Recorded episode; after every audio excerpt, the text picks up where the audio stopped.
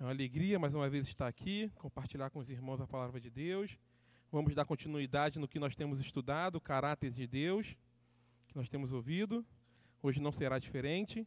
Peço que você abra sua Bíblia no texto básico que nós estamos utilizando, que é 1 Coríntios 2, do verso 10 ao verso 12. 1 Coríntios 2, vou ler do verso 10 ao verso 12.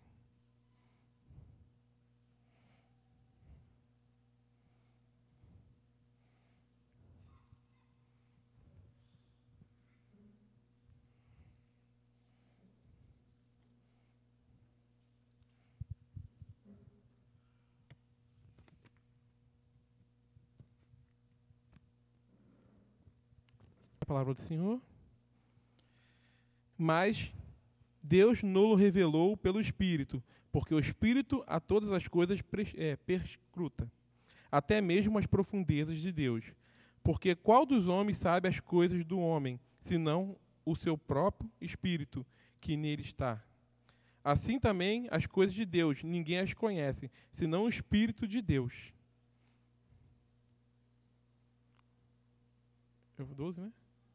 Ora, nós não temos recebido o Espírito do mundo, e sim o Espírito que vem de Deus, para que conheçamos o que por Deus nos foi dado gratuitamente. Amém? Feche seus olhos, vou fazer uma pequena oração. Pai, em nome do seu Filho Jesus Cristo, quero te pedir misericórdia pela minha vida, quero te pedir que eu não seja um empecilho, que o meu corpo não seja um empecilho, que nada seja um empecilho para que sua palavra seja pregada, para que você seja glorificado e exaltado nesse lugar, Senhor.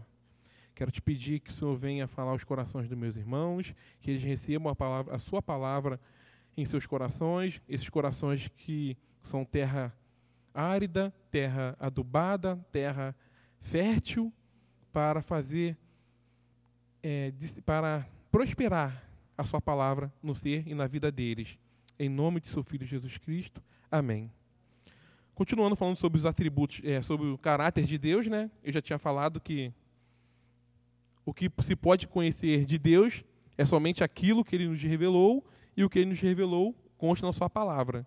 E eu já falei sobre dois, dois tipos de caráter de Deus que a gente conhece através dos seus atributos. Então, o primeiro atributo que eu descrevi foi o ser de Deus, onde disse que a espiritualidade dele, que é onde afirmamos que Deus é espírito, e não tem forma infinitamente grande e não pode ser contido em espaço nenhum. E a sua invisibilidade, onde dizemos que ele é invisível, mas se revela por meio das coisas visíveis. Da última vez que eu tive aqui, eu falei sobre os atributos mentais e intelectuais, que são os atributos pelo qual Deus, de maneira inteiramente única, conhece a si próprio e todas as coisas possíveis e reais, num só ato eterno e simples atributos pelo qual Deus produz os, melhor, os melhores resultados possíveis com o melhor meio possível. É o atributo que reconhece que todas as suas palavras e conhecimentos são verdade, verdade parâmetro e alicerce para a verdade. E hoje vou falar sobre o terceiro atributo, o terceiro caráter de Deus, que é os que são os atributos morais de Deus. E de uma certa forma, esses atributos morais de Deus têm que ser refletidos em nós e nós temos que é, ser reflexos, refletido através de nós esses atributos. E dentro dos atributos morais nós temos a bondade, a bondade de Deus, que Deus é o parâmetro de tudo que faz e é digno de aprovação. Ele é o parâmetro definitivo do que é bom. Nós podemos ver isso lá em Lucas 18, 19 você quiser abrir, Lucas 18, 19, nós podemos ver isso. Diz assim: Respondeu-lhe Jesus: Por que me chamas bom? Ninguém é bom senão que é Deus. Então o próprio Jesus Cristo diz que o único bom é o próprio Deus. Então Deus é o parâmetro de toda bondade, ele é a bondade definitiva nele. Mas o que é bom? Bom é aquilo que Deus aprova é todo o seu parâmetro. É aquilo que é compatível com o caráter de Deus. Então, aquilo que é, comparável, é compatível com o caráter de Deus, aquilo é bom. Tudo Deus faz é digno de aprovação. E nós podemos ver isso na narrativa de Gênesis 1, 31. narrativa de Gênesis, capítulo 1, verso 31. O próprio Deus disse: Viu Deus tudo quanto fizera, e eis que era muito bom. Houve tarde e manhã o sexto dia. Então nós vemos na narrativa de Gênesis que o que Deus faz é bom. Então, quando ele criou a criação, quando ele criou a, a, a terra, quando ele nos criou, ele disse que era bom. Então, você é bom para Deus. Então, Deus te fez bom. Isso eu estou falando muito antes de queda, muito antes de desobediência. Deus, quando fez toda a sua criação, quando criou isso tudo, ele disse que era bom. Caída, mas boa. Nós somos bons. Caídos, merecedores da misericórdia de Deus, mas bom. E mais uma contextualização sobre agora o ser de Deus, que a sua prática é boa, agradável e perfeita. Podemos ver isso em Romanos, capítulo 12, verso 2. Ok? Se você quiser ir anotando, eu vou, eu vou lendo e vocês vão anotando aí, Romanos 12, 2, para que também eu ganhe tempo e não me estenda muito. Diz assim, Romanos 12, 2. E não vos conformeis com esse século, mas transformai-vos pela renovação da vossa mente, para que experimenteis qual seja a boa, agradável e perfeita vontade de Deus. Então, a criação, tudo criado por Deus é bom, e a sua vontade é boa, agradável e perfeita. Deus é a fonte de tudo, todo bem no mundo. Faz coisas boas e principalmente ele faz coisas boas para os seus filhos. Apesar de não acharmos que é bom para nós, mas Deus, quando Ele age na sua vida, quando Ele faz para você, é bom, agradável e perfeito. Também nós devemos fazer o bem, seja aquilo.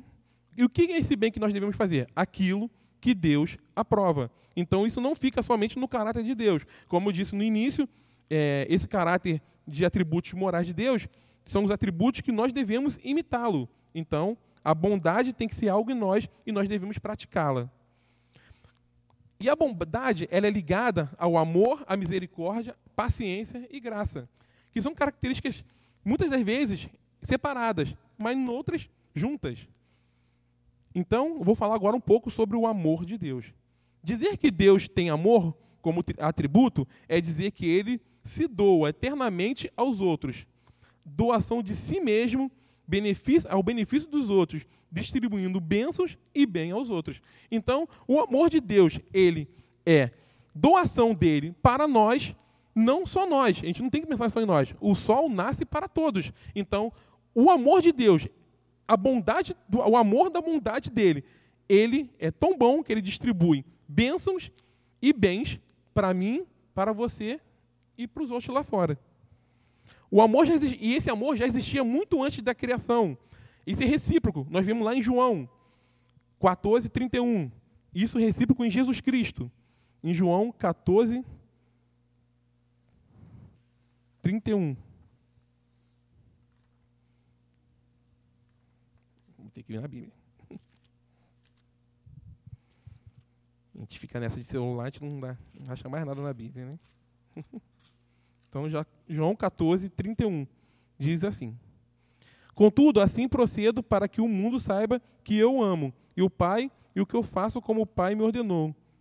É isso mesmo? Não, não é João, não.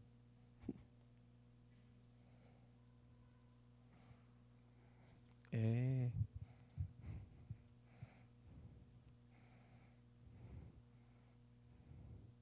E olha que eu conferi isso tudo. Também não. Então esquece, gente. Infelizmente o versículo está errado, não posso compartilhar. Mas o amor, eu posso ver João 17, 4, esse eu tenho aqui. Eu te glorifiquei na terra, consumando a obra que me confiaste para fazer. Então, quer dizer, o amor de Deus, ele já existia, ele já era recíproco em Jesus Cristo muito antes da criação. E, presumidamente, nós também podemos relacionar que esse amor também era recíproco no Espírito Santo ao qual esse relacionamento, essa autodoação da Trindade em nós, se expressa em nós pelo relacionamento que Deus e a Trindade tem conosco. Deus Pai da criação, Jesus Cristo Salvador e o Espírito Santo, o Consolador. Então esse amor que antecede que antecede até mesmo a criação, essa, esse relacionamento se propaga deles, da Trindade, para nós, em relação à sua humanidade, especialmente aos pecadores. Nós que éramos pecadores, nós precisávamos desse amor, precisávamos desse, dessa, desse relacionamento, precisávamos, precisávamos desse atributo de Deus, do seu propósito de doar-se e nos trazer alegria e felicidade. E que alegria e felicidade é essa? É de conquista das coisas? Não, é alegria e a felicidade da salvação. Então, essa essa a Trindade, o amor já que antecedia antes mesmo da criação, ele é propagado, ele é dado a nós para que hoje nós tenhamos a alegria da salvação. E devemos imitar esse atributo, esse atributo de Deus também, amando os outros como podemos ver em Mateus 22, 36 ao 39. Diz assim: Mestre, qual é o grande mandamento na lei? Respondeu-lhe Jesus: Amarás o Senhor teu Deus de todo o teu coração, de toda a tua alma e de todo o teu entendimento. Este é o grande primeiro mandamento. O segundo, semelhantemente a este, e amarás o teu próximo como a ti mesmo. Então, o atributo de Deus, o amor, nós devemos imitá-lo. Imitá-lo em que sentido? Nós devemos amar a Deus de todo o nosso coração, de toda a nossa força, de toda a nossa alma e amar o seu próximo de todo o seu amor, de toda a sua força, de toda coisa. Olha para o seu próximo aí, olha para o seu lado aí. Tem que amar esse irmão, olha aí. Não pode olhar só para o esposo, não pode olhar para o esposo, para o esposo não, que não vale. Amém? Então você tem que amá-lo, tem que imitar esse atributo de Deus. Nós podemos nos doar de alegria e ao coração de Deus também. O nosso amor dentro da comunhão e a imitação de Cristo, um, um, é, esse amor é tão significante para Deus e para Cristo que ele, ref, que ele reflete, que ele, que Cristo nos reconheceria por causa desse amor. João 13, 35. Nisto conhecerão todos que sois meus discípulos, se tiverdes amor um dos outros. Então, esse amor não é somente é, balela, não é somente porque Deus tem amor. Isso também é uma forma de reconhecimento de ser discípulo de Deus. Então, você ter o amor e propagar esse amor para com Deus e propagar esse amor para com o seu próximo é você ser reconhecido como discípulo de Deus. E se você não faz, você não está longe de ser reconhecido como discípulo de Deus. Não estou falando de salvação, estou falando de discípulo de Deus. E é muito mais especial quando esse amor é refletido aos nossos inimigos. Mateus 5, 43, 44, que diz assim: Ouviste que foi dito: Amarás o teu próximo e odiarás o teu inimigo. Eu, porém, vos digo: Amai o vosso inimigo e orai pelos que vos perseguem. Então, esse amor, além de você ter que propagar a Deus, além de você ter que doar seu amor para Deus, além de você ter que doar o seu amor ao seu irmão, ao, ao que está ao seu lado, você também tem que propagar e doar seu amor, o seu amor ao seu inimigo. Então, se você acha que está seu, você tem desavença com esse que está do seu lado, então você também tem que amá-lo. Então, o amor não fica só restrito a Deus e ao próximo, ao irmão. Fica também restrito ao seu inimigo. Então, se você tem raiva desse, dessa pessoa, se você tem raiva daquele que está ao seu lado, se você tem raiva de alguém que convive contigo, você deve amá-lo. Isso é um atributo de Deus ao qual você deve imitá-lo. Outro atributo de Deus é a misericórdia, graça e paciência. Atributos especialmente da bondade de Deus quando empregados em benefício de pessoas. Misericórdia de Deus é a bondade divina para com os angustiados e aflitos. Devemos imitar essa misericórdia de Deus na nossa conduta em relação aos outros. E eu estava até falando hoje, eu estava no hospital e teve um pai que veio todo feliz com o seu filho nascido. Quando ele chegou lá, não tinha ninguém para festejar o nascimento do filho dele. Ele achou que a família estaria lá e não estava lá. E na hora eu até falei: é, a gente planta o que colhe. Se isso está acontecendo, alguma coisa ele fez. Mas isso não tira a minha misericórdia que eu tenho que ter sobre a vida dele. Porque se eu, se eu faço isso com ele, eu vou fazer a mesma coisa com o pecador. Então o pecador, ele vai colher o que plantou, mas a misericórdia de Deus e a minha, imita a minha imitação da misericórdia de Deus para com a vida do pecador, tem que, eu tenho que, tenho que executar da mesma forma que eu tive desse rapaz. Ele plantou o que ele colheu. Eu não sei o que houve. Ele ficou triste, não tinha ninguém, ele queria festejar e não tinha ninguém.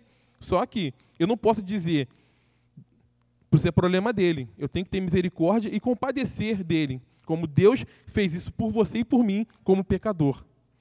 A graça de Deus é a bondade divina para, para com os que é, só merecem o castigo. Aqueles, não merecem, aqueles que não merecem favor nenhum, só punição. A graça é dada gratuitamente, porém Deus regularmente e graciosamente é, a distribui ao seu povo. Então a graça e a misericórdia, a graça de Deus está regularmente distribuída a seu povo, mesmo não merecendo. Atitudes humanas apropriadas ao recebimento dessa graça é a fé. É a atitude contrária de defender, de depender, não depender de si mesmo e depender de outro e confiar em outra pessoa e depender dela. Então, essa graça de Deus, essa misericórdia, essa graça de Deus, esse atributo é dado a nós para que nós possamos depender exclusivamente dele. Para que nós confiamos exclusivamente nele. Então, por isso que ele dá a sua graça, mesmo não merecendo, mesmo isso não sendo digno para nós, mas ele distribui sua graça e dá para que, no, que nós hoje possamos depender dele, inteiramente dele. Toda a vida cristã, toda a vida cristã é resultado da dispensação da graça divina. Então a sua vida é o resultado da graça divina, seja como ela está. Eu já falei isso na, da outra vez, no, no atributo anterior, nos mentais. Deus ele usa de, da sua multiforma para que a sua vida chegue a glorificá-lo. Então, se está ruim, está é, tá glorificando a Deus. Se está bom, está glorificando a Deus. Então a graça divina também, para você que merecia ser punido, é a dispensação, é o resultado da, de você ter que confiar unicamente em Deus. E paciência de Deus é a bondade divina no sustar a punição daqueles que persistem no pecado por determinado tempo.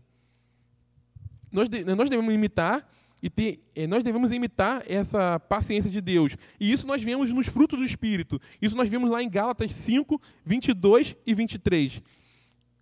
As duas coisas que falam sobre a paciência estão lá em Gálatas 22 e 23. Mas o fruto do Espírito é amor, alegria, paz, longanimidade, benignidade, bondade, fidelidade, mansidão, domínio próprio. Contra essas coisas não há lei. Então, se você é um, um um discípulo de Deus, se você é um imitador de Cristo, você tem que imitar a paciência de Cristo. Com o quê? Com longanimidade. Ok? Para a glória de Deus. Então, o atributo que eu acabei de falar agora, que é graça, misericórdia, paciência, deve ser imitados, pertence a Deus e deve ser imitado por nós, para que nós glorifiquemos a Deus. Os atributos que eu acabei de falar agora são para que o bem e a glória de Deus reine, nesse, reine nessa terra. Assim, a misericórdia de Deus é a sua bondade para com aqueles que se encontram aflitos, a graça divina é a sua bondade para com aqueles que só merecem castigo, e a paciência divina é a sua bondade para com aqueles que persistem no pecado por certo tempo. Outro atributo de Deus é a santidade. Dizer que Deus é santo, tem como atributo a santidade, é dizer que ele é separado do pecado e dedica-se a buscar a sua própria honra. E isso tem uma qualidade relacional, que é separado de, e uma qualidade moral, que é a separação do pecado e do mal. Os parâmetros que o povo de Deus deve imitar dessa, da santidade de Deus é nação santa. Isso está em Êxodo 19, 4, 6. Êxodo 19, 4, 6. De 4 a 6. Tendo visto o que fiz aos egípcios, como vos levei sobre asas de água, águia, e vos cheguei a mim, agora, pois, se diligentemente ouvirdes a minha voz e guardardes a minha aliança, então sereis a minha propriedade peculiar dentre todos os povos, porque toda a terra é minha. Vos me serei reino de sacerdócio e nação santa. São essas palavras que, que falarás aos filhos de Israel. Então, o nosso parâmetro para imitar a santidade de Deus é ser uma nação santa, é ser é se afastar do pecado, é se consagrar a Deus. Então, se você quer imitar o atributo de Deus, imitar a santidade de Deus, e como disse, esses atributos que eu estou falando hoje tem que ser imitado por nós, você tem que se separar do pecado e tem que se consagrar a Deus. A igreja também precisa crescer em santidade. Não é algo só individual, meu e seu. A igreja toda tem que crescer em santidade. Isso está lá em Efésios 5, 26 e 27. Diz assim: Para que o santificasse, tendo-a purificado por meio da lavagem da água pela palavra para apresentar a si mesmo igreja gloriosa, sem mácula, sem ruga, sem coisa semelhante, porém santa e sem defeito. Então a igreja também precisa se, se crescer em santidade. E para a igreja crescer em santidade, nós precisamos nos afastar do pecado e nos rendermos a Deus, nos consagrarmos a Deus. Outro atributo de Deus é paz ou ordem. Geralmente, esse atributo não é muito relacionado como atributo de Deus, mas, de uma certa forma, podemos concebê-lo, porque ele está na sua palavra. A Bíblia diz que Deus não dormita e nem dorme, e que ele trabalha incessantemente. Então, o céu é um lugar de paz, mas não é um lugar de marasmo. Lá terá adoração, terá as atividades, terá, terá a ação de Deus de, de, de controle, a infinita é, atividade de Deus, a sabedoria de Deus, o conhecimento de Deus e o poder de Deus. Olha quanta coisa acontecendo no céu. Então, apesar de o céu ser um lugar de paz, ele não é um lugar de parado, para você ficar lá à vontade, fazendo nada. É um lugar de ativo. Então, a paz de Deus a paz de Cristo, a paz, o atributo de paz em Deus, nós também podemos relacionar como atributo para Deus. Porque, apesar de ser um local de paz, não é um lugar parado. Porque Deus trabalha incessantemente. E devemos imitar esse atributo também. Eu já li Gálatas 22, 23, 5, 22, 23 contigo. Eu só vou falar qual é o atributo que está lá, que é o domínio próprio. Então, você deve imitar esse atributo, imitar a paz de Cristo, exercendo, pedindo a Ele que te dê domínio próprio para que você gere e tenha paz com todos. Outra, outra, outro atributo de Deus é a retidão e justiça. Geralmente, essa, essa palavra em português são duas coisas separadas, mas no original, na Bíblia, tanto no grego como no hebraico, ela é uma só. Dizer que a justiça é um dos atributos divinos é dizer que Deus sempre age segundo o que é justo e que Ele mesmo é o parâmetro definitivo do que é justo. Deus trata as pessoas segundo o que merecem. Ele pune um pecado porque não merece recompensa.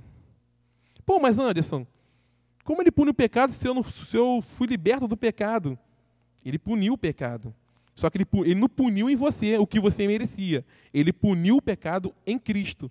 Então, a vinda de Cristo e a morte de Cristo na cruz é para mostrar que Deus é verdadeiramente justo. O pecado foi punido, só que não foi punido em você e nem em mim, como merecíamos. Ele foi punido em Cristo.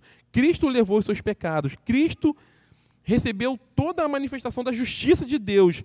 Cristo, Deus não foi tolerante com Cristo. Cristo foi punido.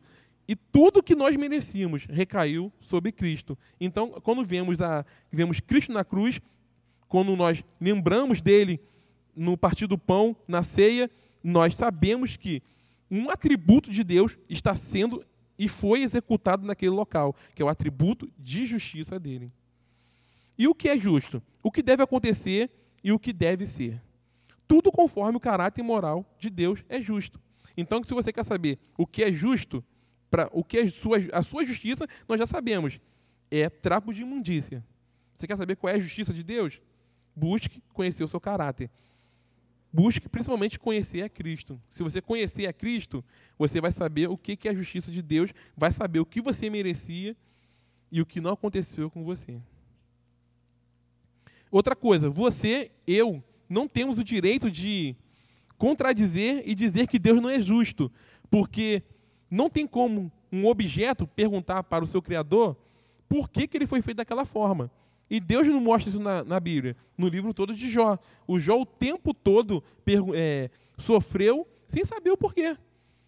E ele perguntava para Deus, e aqui eu quero acabar com esse com essa coisa que você não deve perguntar para Deus o que está acontecendo. Isso não existe. A, a próprio Jó perguntava: o que está acontecendo, Senhor? O que está acontecendo, Senhor? Então, isso é uma mentira. Você deve perguntar para Deus sim, por que você está passando por isso.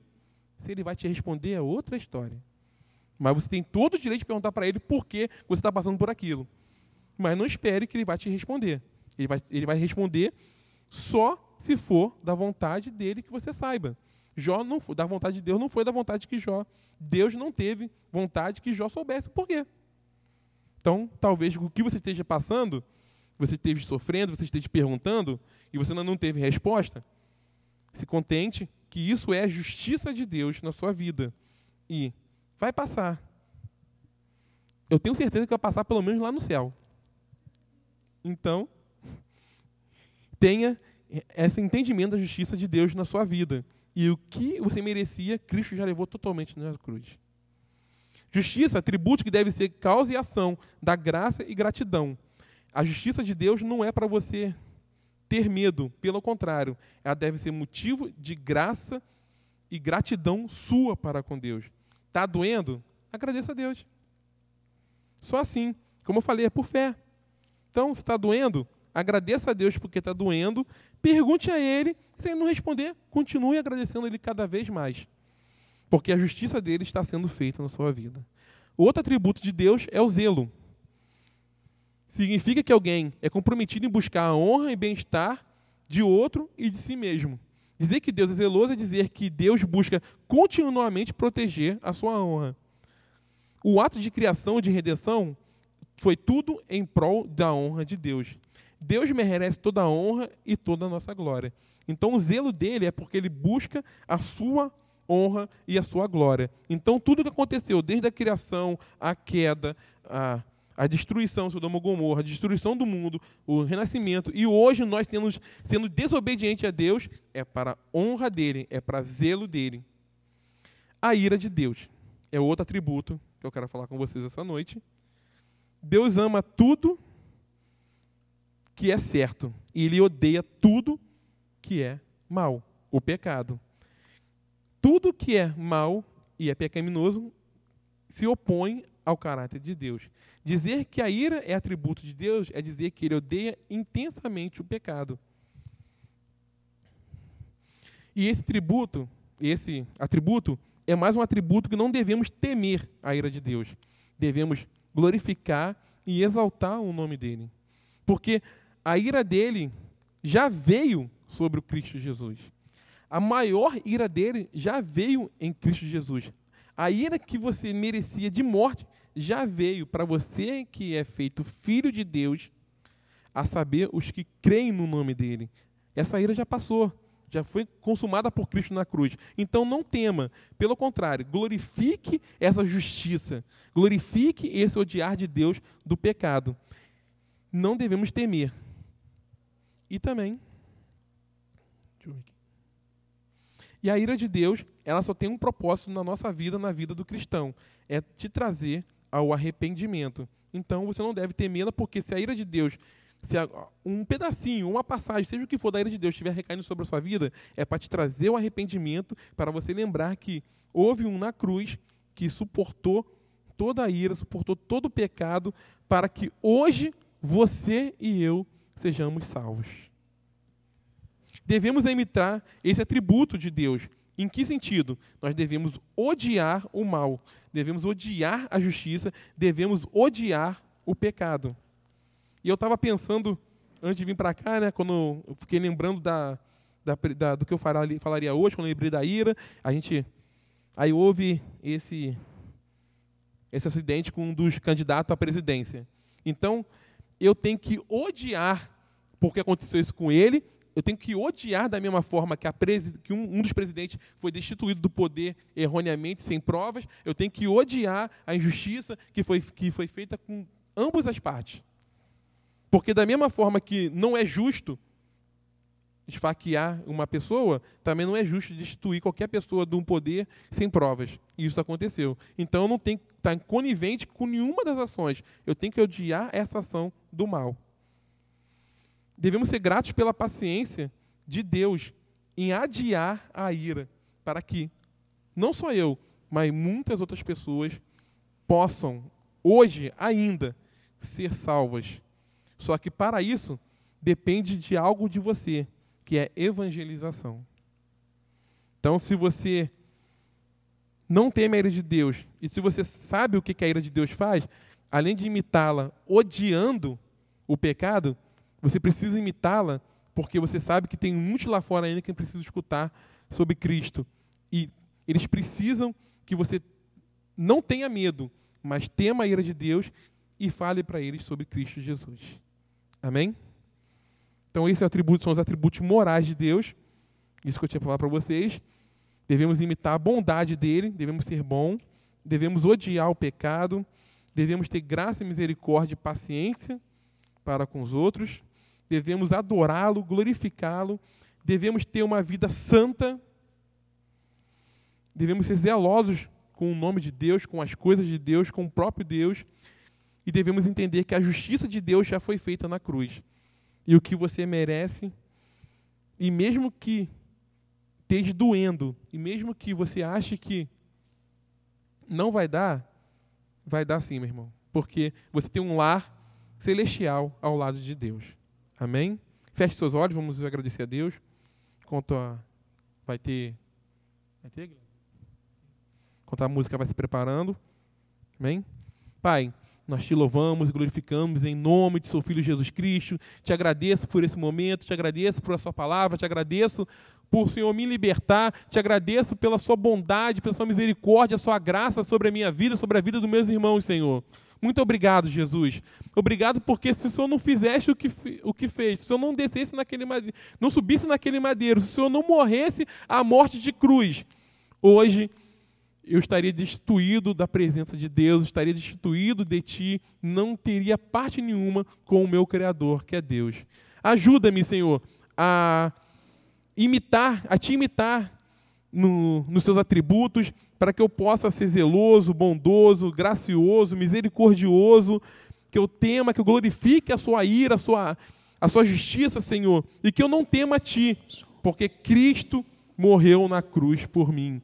Ele não morreu para que eu temesse a ti, ele morreu para que eu me arrependesse, ele morreu para que eu pregasse sobre ti e falasse para que outros se arrependessem também, Senhor. Muito obrigado, Jesus. Obrigado pela sua vida, obrigado pelo que você fez. Em nome de Jesus. Amém.